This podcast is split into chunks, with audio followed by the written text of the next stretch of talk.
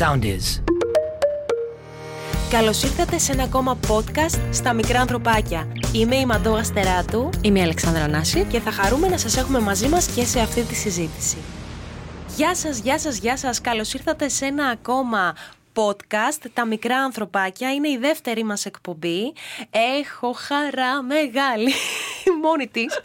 Γεια σου Άλεξ, τι κάνεις; Γεια σου Μαντάω. Καλά είμαι εσύ; Είμαι πολύ καλά. Σε βλέπω. Λοιπόν, βρισκόμαστε εδώ σήμερα για να συζητήσουμε για ένα θέμα που ε, από ό,τι μου είπες και από ό,τι ακούω και βλέπω και στα δικά μου social media ταλανίζει πάρα πολύ κόσμο. Θα μιλήσουμε λοιπόν για το τι κάνουμε το καλοκαίρι για να βοηθήσουμε τα παιδιά μας πριν ενταχθούν στην ε, σχολική ε, Χρονιά που ακολουθεί. που ακολουθεί. Ναι. Τι να κάνουμε να τα βοηθήσουμε να ενταχθούν πιο ομαλά. Ας Ομαλά, ωραία το πούμε. είπες. Το ομαλό ήταν πολύ πετυχημένο. Ισχύει ότι φέτος αυτό το θέμα είναι φλέγον. Έτσι. Δεν μας είχε απασχολήσει φυσικά τις άλλες χρονιές. Και... Και δυστυχώς να λες, γιατί Δυστυχώς. όλη την κατάσταση αυτή με τον κορονοϊό που βιώσαμε δημιούργησε ένα τεράστιο gap. Ένα τεράστιο κενό που εγώ ξέρεις τι σκέφτομαι πιο πολύ. Σκέφτομαι τα παιδιά της πρώτης δημοτικού, εκεί πρώτη Δευτέρα. Αυτά που πήγαν Δευτέρα είναι το χειρότερο γιατί χάσανε και Αυτό- την πρώτη και τη Δευτέρα. Αυτό δηλαδή τι κενά να έχουν δημιουργηθεί σε αυτά τα παιδιά και πώς εμείς οι ταλέμποροι γονείς να απαλλαγούμε πρωτίστως από όλα αυτά τα ερωτηματικά που έχουμε στο κεφάλι μας, το τι θα κάνω για να βοηθήσω το μικρό μου. Έχει κατακτήσει την ανάγνωση, αυτό που λέμε που συλλαβίζουν τα μικρά. Τι δεξιότητες του γραμματισμού. Τις βασικές, αυτό, αυτό. Τι να κάνουμε, χιλιάδες ερωτηματικά, εσύ φαντάζομαι θα λαμβάνεις περισσότερα. Εγώ συνέχεια και πριν από Συνέχεια. λίγο πάλι ένα τέτοιο τηλεφώνημα. Είχα δηλαδή Για και πες. τώρα που μιλάμε, με παίρνουν οι γονείς. Εντάξει, είναι φλέγον το θέμα, τελείωσε η σχολική χρονιά. Και ήταν μια χρονιά που οι γονείς πρώτη φορά είδαν τα παιδιά τους στις τάξεις ουσιαστικά, στις ηλεκτρονικές τους τάξεις. Δηλαδή, πολλοί δεν χρειάστηκε καν να μιλήσουν με το δάσκαλο για να καταλάβουν ε, πιθανά ελλείμματα, δυσκολίες, δυσκολίες στη συγκέντρωση, δυσκολίες, όπως είπες εσύ πριν, στο κομμάτι το ακαδημαϊκό, δηλαδή στην ανάγνωσή τους, στη γραφή τους, στη συνέπειά τους, χίλια δυο. Δηλαδή και οι γονείς παρατήρησαν καλύτερα τα παιδιά και ήταν και μια περίεργη συνθήκη που πολλά παιδάκια έκλεισαν την κάμερα, πολλά δεν μπορούσαν να συγκεντρωθούν. Ε, η ποιότητα του μαθήματος από κάποιους δασκάλου ήταν πολύ υψηλή, από κάποιους δεν ήταν. Ήταν μια χρονιά πολύ Περίεργη. περίεργη ακριβώς. Πολύ. Και τώρα λοιπόν έχουμε έρθει με τους δασκάλους να λένε λίγο έχετε το νου σας το καλοκαίρι ή με τους γονείς να ξέρουν ότι δεν έγινε αυτό που γίνεται συνήθως και έτσι έχουν ένα αυξημένο άγχος για τη Περίμενε. χρονιά που έρχεται. έχετε το νου σας το καλοκαίρι. Τι εννοεί ο ποιητής, τι έχετε το νου σας το καλοκαίρι, τι κάνουμε; Θα σου πω μερικές σκέψεις πάνω σε αυτό, Ναι, έτσι. Γιατί ναι. μιλάμε τώρα για όλα τα παιδιά στη σχολική ζωή. Αυτό σημαίνει από πρώτη Δευτέρα Δημοτικού μέχρι τα μεγαλύτερα παιδιά. Τα μεγαλύτερα παιδιά, εντάξει, έχουν και την ευθύνη του διαβάσματός τους με άλλο τρόπο. Ξέρουν πώς να διαχειριστούν τις καταστάσεις. Τώρα, στα μικρότερα παιδιά, είναι σημαντικό να βεβαιωθούμε γιατί μας μιλάει ο δάσκαλος ή τι είναι αυτό που είδαμε και μας προβλημάτισε. Το πρώτο και πάρα πολύ βασικό είναι να σκεφτούμε αν αυτός ο προβληματισμός μας, αυτό που είδαμε και μας ανησύχησε, ε, είναι κάτι το οποίο πρέπει να αξιολογηθεί από ένα διαγνωστικό κέντρο ή από κάποιον Από ιδιώτη. κάποιον ειδικό, ναι. Ναι, από έναν ειδικό λοιπόν. Άρα, το πρώτο που πρέπει να σκεφτούμε είναι αν προβληματιζόμαστε σε τέτοιο βαθμό που πρέπει να απευθυνθούμε σε κάποιον για να αξιολογήσουμε ακριβώς την εικονα Αν δηλαδή είναι σύνθετη αυτή η εικόνα και το παιδί έχει άρνηση για το διάβασμα και το παιδί δεν μπορούσε να στρωθεί να κάνει τις εργασίες του και είναι η ανάγνωση του χαμηλή και είναι ο γραπτός του λόγος χαμηλός και. Συνήθως οι γονείς ανησυχούν για την ορθογραφία. Αυτό είναι έτσι, ένας αστικός μύθος ότι η ορθογραφία είναι το top σοβαρό θέμα της εκπαίδευσης. Όχι, δεν είναι. Αλήθεια. Οι πιο Η- πολλοί γονείς δηλαδή ε, μπορεί να σου λένε Αχ, δεν κάνει πολλά Και ορθογραφικά. οι δάσκαλοι το λένε, ε, η ορθογραφία από τα επίπεδα του λόγου που είναι, ξεκινάει, τα επίπεδα του λόγου ξεκινάνε από τη φωνολογία, δηλαδή το πώς εγώ καταλαβαίνω, ακούω καλά τους ήχους μέσα σε μια λέξη ή μπορώ να, του, να σκεφτώ τους ήχους μιας λέξης και να τους αποτυπώσω γραπτός. Αυτό λοιπόν είναι η φωνολογία, μετά είναι η γραμματική που λέγεται αλλιώς μορφολογία, το συντακτικό, να βάζω τις λέξεις μια σωστή σειρά, η σημασιολογία, δηλαδή το λεξιλόγιο που γνωρίζω και η πραγματολογία, δηλαδή τα νοήματα των κειμένων, οι παραγωγές γραπτού λόγου, όλα αυτά είναι τα επίπεδα του λόγου. Ε, η ορθογραφία βρίσκεται σαν ένα μέρος της γραμματικής και ένα μέρος της ετοιμολογίας των λέξεων. Οπότε είναι ένα μικρό κομματάκι που τελικά, αν το καλοσκεφτείς, λίγο επηρεάζει την επικοινωνία. Εμείς λοιπόν θέλουμε τα παιδιά να βεβαιωθούμε ότι είναι ικανά να επικοινωνήσουν. Ναι, Έτσι, με τον ναι. προφορικό και τον γραπτό λόγο.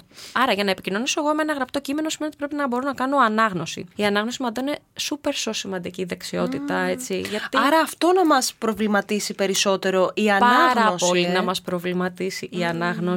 Ακόμα και αν στο σχολείο είναι σε μεγαλύτερη τάξη το παιδί μας και δεν την εξασκούν φωναχτά, πρέπει να βεβαιωθούμε ότι ένα παιδί είναι ικανό να διαβάσει. Είναι βασική δεξιότητα του γραμματισμού. Θεωρείται πια ειδική ανάγκη αν κάποιος είναι αναλφάβητος. Έτσι. Δεν έχει πρόσβαση. Δηλαδή, Καθένα. ένας άνθρωπος που δεν μπορεί να διαβάσει, καταλαβαίνεις ότι δεν μπορεί να διαβάσει μια πινακίδα. Δεν μπορεί καλά-καλά να επικοινωνήσει Ναι. στα μηνύματα, ας Ναι, πούμε, να ναι, ναι, ναι, συνδιαλεχτεί ναι. στο Ναι. κινητό, ε, να διαβάσει, ξέρω εγώ, Οδηγίες. κάποιες οδηγίες. Ναι. Να διαβάσει ένα λογαριασμό. Ένα φάρμακο, να ας υπο- πούμε. Ναι, μπράβο. να υπογράψει ένα Απίστευτο. συμβόλαιο. Είναι βασική δεξιότητα γραμματισμού για τη ζωή η ανάγνωση.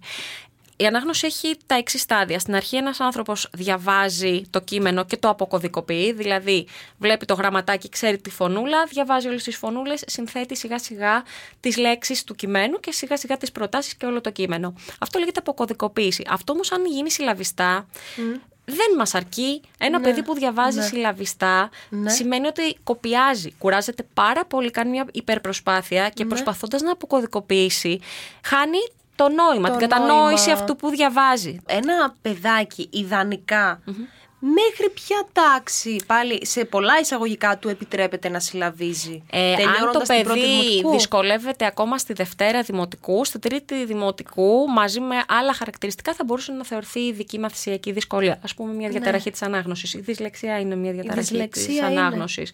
Ναι, εντάξει, δεν έχουν τόσο νόημα τώρα οι διαγνώσεις. Ένα παιδί που συλλαβίζει στο τέλος της Δευτέρας Δημοτικού σημαίνει ότι στην Τρίτη Δημοτικού που θα έχει ένα μάθημα, αυτά που λέγαμε δευτερεύοντα, την ιστορία, πώς θα έχει πρόσβαση στο κείμενο. Θα του το διαβάσει μετά η μαμά του για να το καταλάβει. Όμως όταν θα του το διαβάσει η μαμά του, σημαίνει ότι το παιδί δεν έχει πρόσβαση στο κείμενο οπτικά με τα μάτια του, δεν το διαβάζει. Έχει πρόσβαση με το κείμενο ακουστικά. Το ακούει. Είναι άλλο μονοπάτι για να προσεγγίσουμε ένα κείμενο, το Άρα- ακουστικό και το οπτικό, έτσι; Ο γονιός, ας πούμε. Α περάσουμε στα πρακτικά τώρα, Ναι. έτσι, ή αυτό που συζητάμε. Ένας γονιός τώρα που πάει διακοπές το καλοκαίρι και πες ότι παίρνει μαζί του ένα παραμυθάκι να διαβάσουν. Κάτι πιο ευχάριστο, εξωσχολικό. Έτσι. Ναι. Λοιπόν, και την ώρα που είναι να το βάλει για ύπνο, αρχίζουν μαζί και διαβάζουν. Το παιδάκι συλλαβίζει. Ξέρω εγώ, διαβάζει να μία γατούλα που Ναι, ναι. κοιμάται, κουλουπού, κουλουπού, κουλουπού. Λοιπόν, αυτό το αφήνουμε να το διαβάζει συλλαβιστά και στο τέλος μπορούμε να το ρωτήσουμε τι έκανε αυτή η γατούλα. Έτσι καταλαβαίνουμε αν έχει καταλάβει αυτό που διάβασε ακριβώς. Είναι πολύ καλή ιδέα. Δεν διορθώνουμε την ανάγνωση που κάνει το παιδί χαλαρό στο σπίτι, έτσι. Και ειδικά την ώρα που μου λες, ας πούμε, που είναι και στο κρεβάτι και χαλαρό, όπως μπορεί. Παρ' όλα αυτά, κάθε φορά που θα έχει διαβάσει κάτι ακόμα, κάθε φορά βελτιώνεται η αποκωδικοποίηση και θα κινούμαστε προς την ευχέρεια. Και η ευχέρεια είναι αυτή που θα φέρει την κατανόηση. Είναι πολύ ωραίο να βάλουμε χαλαρά μέσα στις όμορφες αυτές ρουτίνες ή ας πούμε το καλοκαίρι πολλές φορές μερικοί γονείς το κάνουν πριν τη θάλασσα. Λένε ας πούμε ότι θα διαβάσουν κάτι μαζί. Και έτσι καλλιεργούν και τη φιλαναγνωσία. Τα παιδιά που έχουν δυσκολίες θα αρνηθούν αυτή τη ρουτίνα. Δεν θα τη θέλουν. Ψάξτε μαζί με τα παιδιά Βάλτε τα μέσα στα βιβλιοπολία. Όλοι οι γονείς διαλέγουν βιβλία για τα παιδιά τους. Πολύ ωραίο. Πάρτε και τα παιδιά σας στο βιβλιοπωλείο. Να αγαπήσουν το βιβλίο, να μυρίσουν τα φύλλα, να κουμπίσουν τις υφές, να δουν τι τους ταιριάζει, ποιοι είναι σαν αναγνώστες. Θα πάρουν και βιβλία που δεν θα τους αρέσουν. Μην πιέζετε ένα παιδί να διαβάσει ένα βιβλίο που δεν θέλει, όπως εσείς δεν θα δείτε μια ταινία που δεν θέλετε να ολοκληρώσετε. Εγώ έχω πιάσει εκ των υστέρων πολλές φορές ως ενήλικας βιβλία που τα άνοιξα και δεν μου ταιριάξανε καθόλου εκείνη τη φάση. Δεν πήγα με το ζόρι να τα διαβάσω.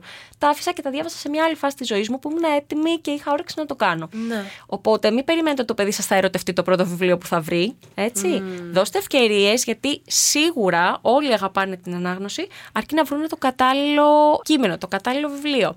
Ε, Χθες έκανα δώρο σε ένα μαθητή μου ένα βιβλίο της Αγκάθα Κρίστη, αστυνομικό. Αυτός δεν διαβάζει τίποτα. για Ξετρελάθηκε. πες. Μόλις το είδε, του άρεσε πάρα πολύ γιατί κατάλαβε ότι εδώ πέρα μιλάμε για ένα αντικείμενο που που του Ένα εξάπτει μυστήριο τη που πρέπει να φαντασία. λυθεί, βέβαια. ε, μέσα Ε, στο καλά, και το- μυαλό του. Ξέρεις, μα το, το καλοκαίρι είναι μόνο για, για πώς το λέω, πιο περιπέτειες, Mickey Mouse και τέτοια βιβλία. Εγώ θυμάμαι να διαβάζω τα πέντε λαγωνικά, όλα τέτοια μυστηρίου κτλ. Ταιριάζουν πάρα πολύ. Ο Σε καθένας ό,τι θέλει δηλαδή. Σε ένα παιδάκι που ανέφερες πριν, ας πούμε, που έχει μία αντίσταση, δεν είναι και το καλύτερό του ρε παιδί μου να διαβάζει.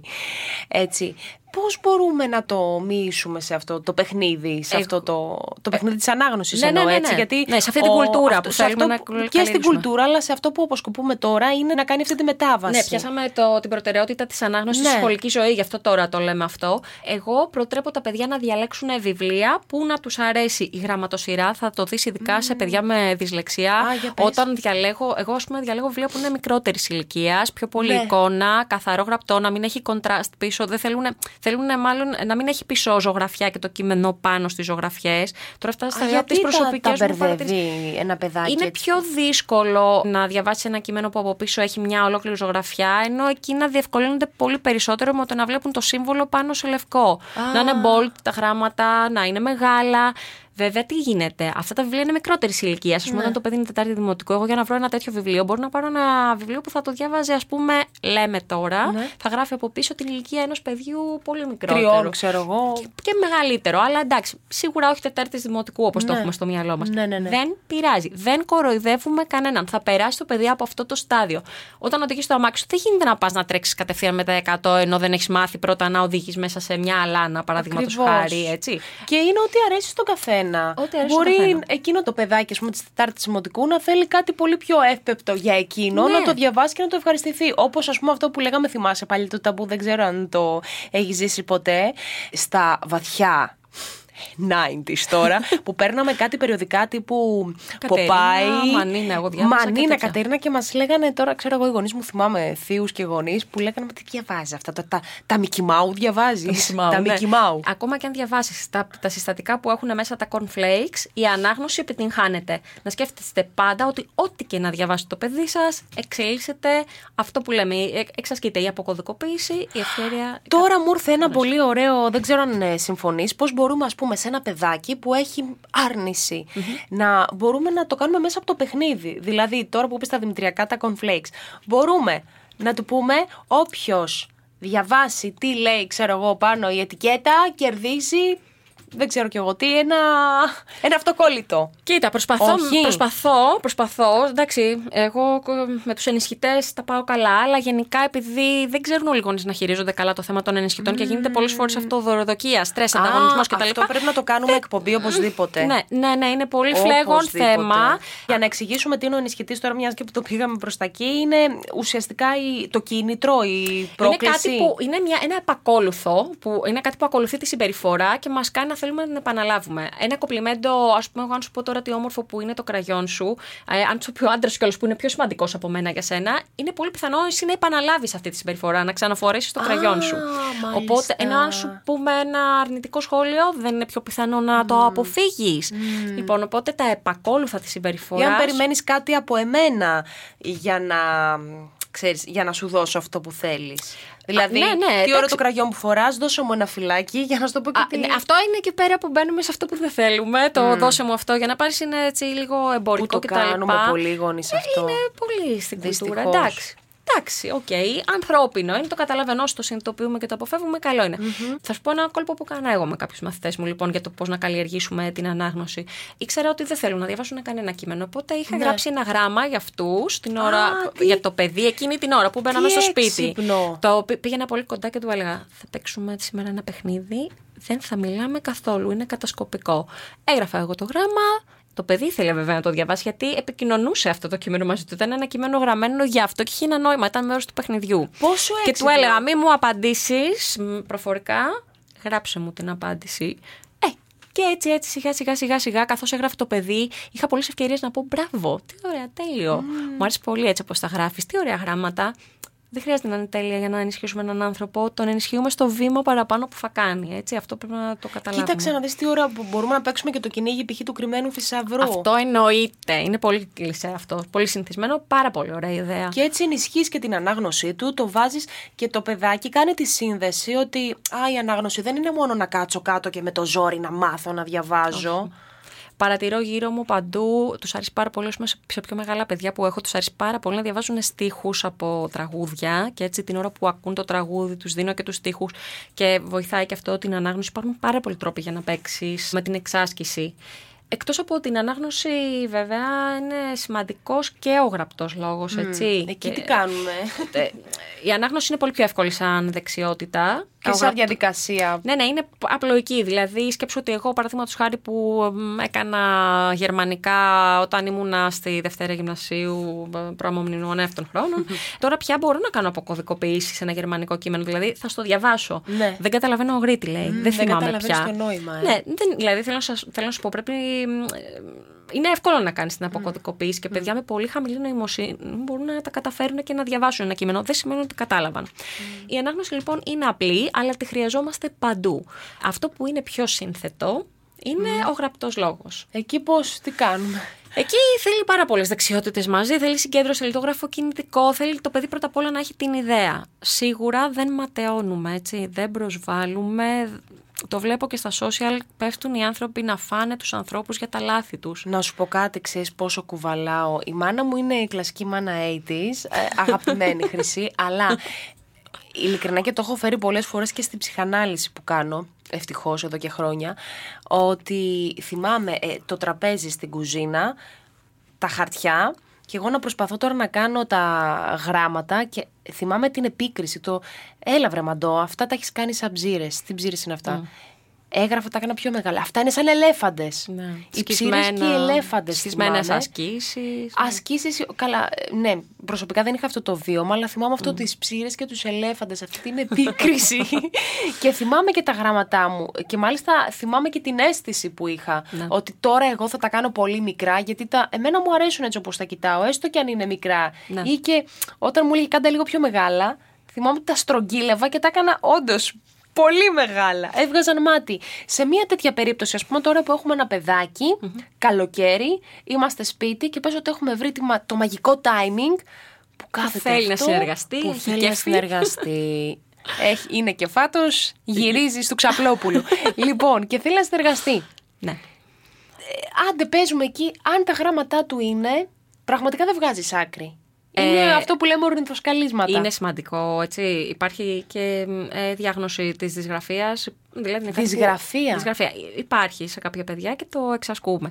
Εγώ, όταν θέλω το παιδί να γράψει ένα συγκεκριμένο μέγεθος, δεν του λέω πιο μικρά και πιο μεγάλα 200 φορές, γιατί το πιο μικρός και πιο μεγάλος είναι μια, μια έννοια πολύ σχετική. Ναι. Οπότε τι κάνω, στη γραμμή του τετραδίου, ζωγραφίζω στη μέση ναι. τη γραμμής, δηλαδή στο μέγεθος που θέλω να του προτείνω ναι. να γράψει, αν του αρέσει και εκείνου. Κάνω μια πολύ απαλή κίτρινη γραμμή με ξυλουμπογιά, με ένα ανοιχτόχρωμο, ε, κάτι πολύ ανοιχτόχρωμο.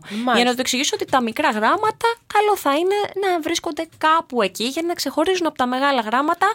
Κάνω μια άλλη γραμμούλα λίγο πιο κάτω από την πάνω σειρά της γραμμής για να δείξω ότι κάπου εκεί καλό είναι να σταματάει το κεφαλαίο σου για να έχει και λίγο χώρο ή από πάνω σειρά να κατέβουν. Τέλος πάντων το διδάσκουμε αυτό ναι, το πράγμα. Ναι. Υπάρχουν και πάρα πολύ φθηνά υλικά στα σούπερ μάρκετ, στα πολυκαταστήματα με παιδικά για γραφοκινητικά. Έχει πάρα πολλά. Το θέμα είναι ότι αυτό είναι λίγο ψυχαναγκαστικό σαν άσκηση και δεν το θέλουν όλα τα παιδιά. Εγώ το καλοκαίρι, ας πούμε, προτείνω να γράψουν καρτ ποστάλ. Γράψτε ένα, μια κάρτα. Είναι τόσο όμορφη. Θα χαρεί η γιαγιά σας και ο παππούς σας να στείλετε στα ξαδερφάκια σας. Άντε, αυτό γίνεται όμως μία ημέρα μέσα στις, ε, στον ένα μήνα που έχουμε την άδειά μας. Π.χ. σου λέω εγώ, αν έχουμε ένα μήνα άδεια. Την άλλη μέρα γράψτε λεζάντες γύρω από τις ζωγραφιές σας. Την άλλη μέρα, ε, αν θέλετε τώρα για το γραφοκινητικό, OK, okay, ζωγραφίστε και όλες. Δεν χρειάζεται. Δηλαδή το χέρι εξασκείται και ο συντονισμός οπτικοκινητικός ε, δεν χρειάζεται μόνο με τα γράμματα να καλλιεργηθεί. Γραφούμε ημερολόγιο, super sauce δεξιότητα και για το ψυχολογικό κομμάτι, έτσι, και φοβερό αναμνηστικό. Που το χρησιμοποιούμε μετά και στη, στην ψυχοθεραπεία μας ως μεγάλη που έχουμε ξεχάσει τι έγινε.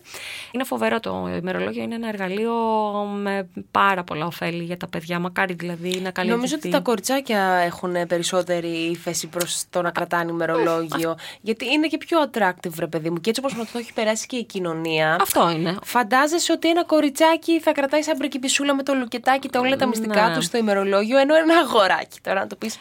Γιώργο, κράτα ε, ημερολόγιο, θέλεις. Θέλουν πάρα πολύ τα αγόρια, ναι. αλλά άμα τους ε, πάω, δηλαδή, ναι, άμα τους έχω πει ότι η ροζ γούνα είναι για κορίτσια και μετά όλα τα. Δηλαδή, πάω σε ένα πολυκατάστημα παιχνιδιών που έρχεται το στο νου μου και όλα τα ημερολόγια είναι έτσι, ναι, αλλά ούτως ή άλλως αυτό έχει να κάνει με το πώς θα το περάσουμε εμείς τα παιδιά. Εάν αρχίσουμε τώρα με τα στερεότυπα, τα κοριτσίστικα, τα αγορίστικα κτλ. Εντάξει. Mm. Το ημερολόγιο είναι ημερολόγιο. Α ζωγραφίσει το κάθε παιδί μέσα στο ημερολόγιο το, τη δική του, το δικο του πλαίσιο, ό,τι θέλει. Α το στολίσει με όποιον τρόπο θέλει. Δεν χρειάζεται να είναι ένα έτοιμο ημερολόγιο που θα το πάρουμε. Μπορεί να είναι ένα αγόρι που να θέλει να βάλει τα χρώματά του. Δεν χρειάζεται να του τα πούμε εμείς ποια θα είναι τα χρώματά του. Ό,τι θέλει, ναι. Πραγματικά. Εμείς πρέπει να τα ακολουθούμε τα παιδιά. Και ε, γίνεται ακριβώς το αντίθετο. Ε. Είναι απίστευτο πώς ε, μεταφέρονται τα στερεότυπα. Ε, δηλαδή, ακόμα και που το συζητάμε αυτό το θέμα, ακόμα είναι, ένα, είναι λίγο ρε παιδί μου λυπηρό για την κοινωνία μας. Ναι. Που ακόμα καθόμαστε να ασχοληθούμε ε, με το τι είναι κοριτσιστικό και τι είναι αγοριστικό και ποια δραστηριότητα είναι και τα αγόρια γράφουν μια χαρά. Εγώ δεν είχα ποτέ κανένα πρόβλημα με κανένα μαθητή μου να γράψει, αλλά εγώ είμαι πολύ άνετη με αυτό το θέμα. Mm. Είμαι άνετη.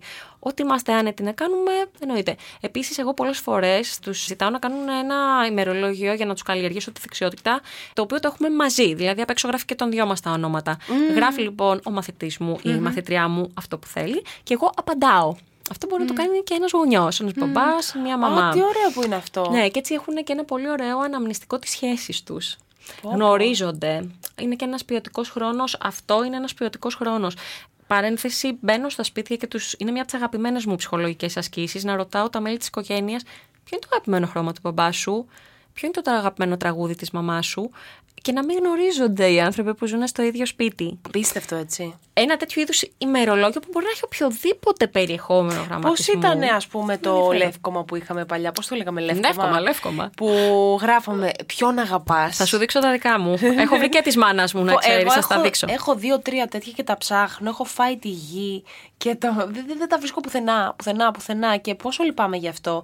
Αλλά είναι πάρα πολύ ωραίο αυτό που είπες. Δηλαδή, μπορούμε να φτιάξουμε ένα οικογενειακό λεύκομα. Τέλειο, ναι, ναι. Δεν είναι ωραίο. Ναι, εγώ επίσης, ας πούμε. Να, όπως καλλιεργείς, ας πούμε, και τη γραφή. Ναι. Παίρνω συνεντεύξεις από τα παιδιά, γραπτές. Δηλαδή, αντί να τα ρωτάω, αν θέλουν να εξασκηθούν στη γραφή, κάνουν μερικές ερωτήσεις. Μπαίνουν εύκολα σε αυτή τη διαδικασία; Οι άνθρωποι λαχταράνε την προσοχή των ανθρώπων. Αν εσύ κάνεις μια δραστηριότητα με ένα παιδί και πραγματικά το πείσεις ότι σε νοιάζει, εγώ ας πούμε το, όντως θέλω να γνωρίσω αυτό το παιδί εκείνη τη στιγμή που κάνω αυτές τις ερωτήσεις. Δεν τις κάνω για να τελειώσει το μαθημά μου. Θέλω να διαβάσω τις απαντήσεις. Και μετά κάνω μοίρασμα, δηλαδή δίνω πληροφορίες αντίστοιχες για τη δική μου ζωή. Θέλω να, να σχετιστώ με αυτό το παιδί δεν υπάρχει άνθρωπος που να μπορεί να αντισταθεί σε αυτό. Εγώ δεν έχω συναντήσει τουλάχιστον άνθρωπο ναι. που να αντισταθεί στην προσοχή και στο γνήσιο ενδιαφέρον ενός άλλου ανθρώπου. Δεν μου έχει τύχει. Αν μου τύχει, θα σου το αναφέρω. Ορίστε, λοιπόν, τώρα μάνι μάνι έχουμε πόσες ιδέες που μπορούμε να κάνουμε μέσα στο καλοκαίρι ναι. για να ενισχύσουμε τα παιδάκια μας και στο βασικό γραμματισμό. Και στο βασικό γραμματισμό, ναι. ναι. Δηλαδή δεν χρειάζεται να έχουμε το νου μας να κάνουν.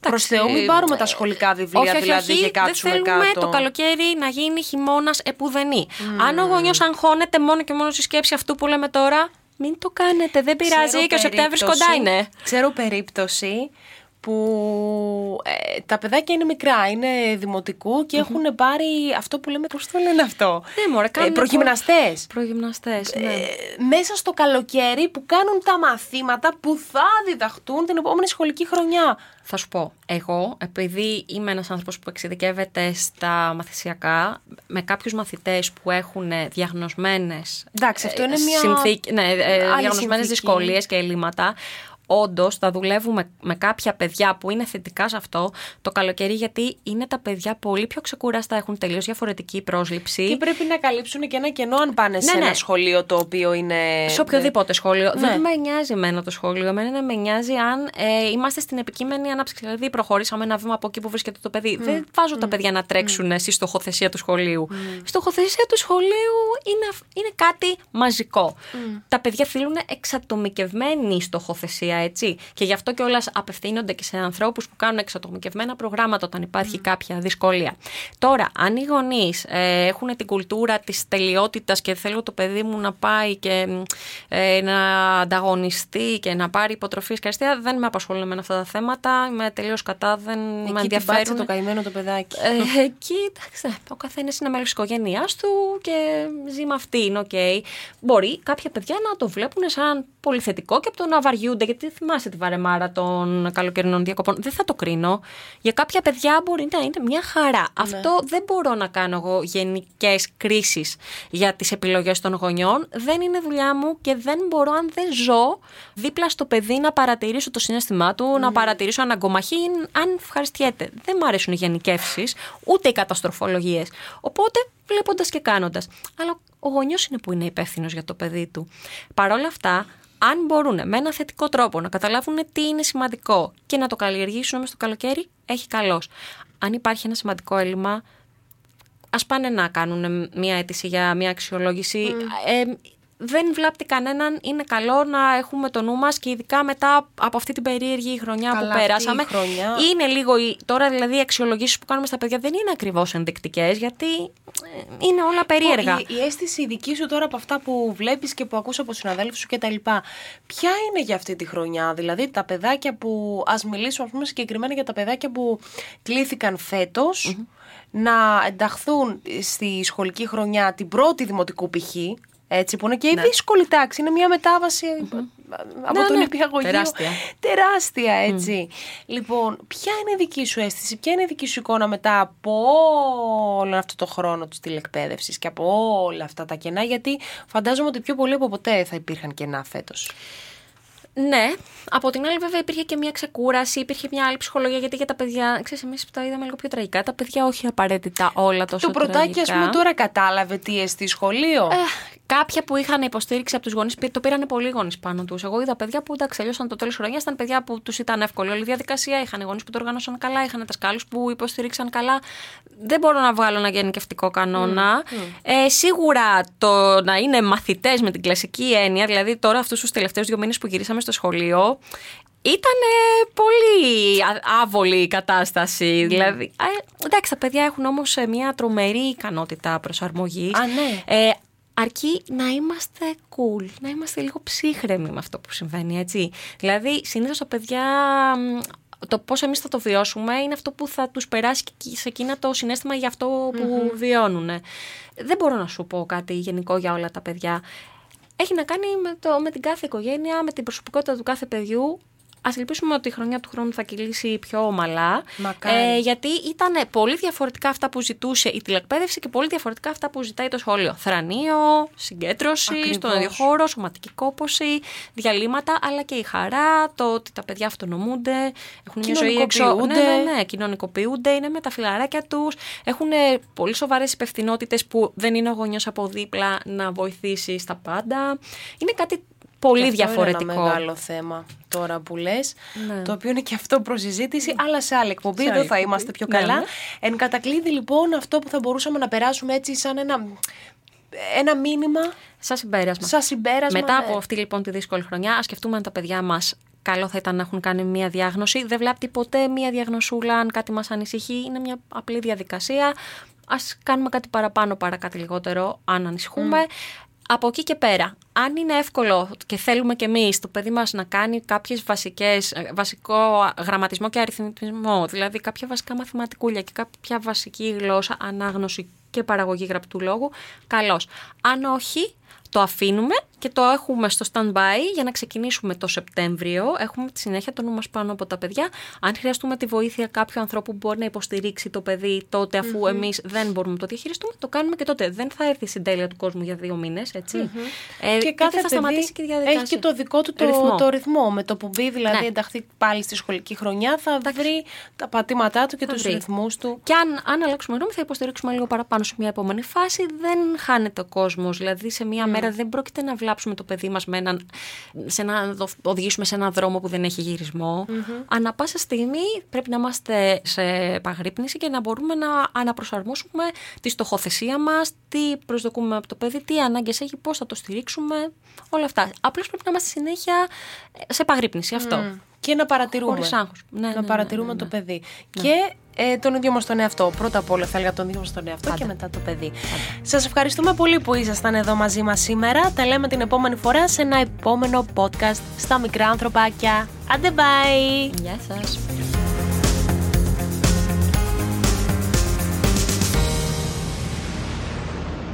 Ακολουθήστε μας στο Soundees, στο Spotify, στο Apple Podcasts και στο Google Podcasts.